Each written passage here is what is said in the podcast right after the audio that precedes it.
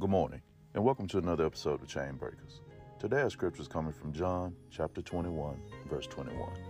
Peter, seeing him, said to Jesus, But Lord, what about this man? Jesus said to him, If I will that he remain till I come, what is that to you?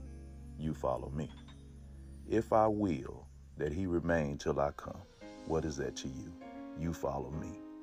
Do you know that Jesus just told Peter to mind his own business? See, we should be careful not to get distracted by focusing on other people's walk when we have our own walk to fulfill. What stands out to me in this scripture, though, Jesus says, If I will. That means whatever's going on with that person you're watching, God's allowing it to happen because it leads them to where He wants them to be. God bless you and have a great day.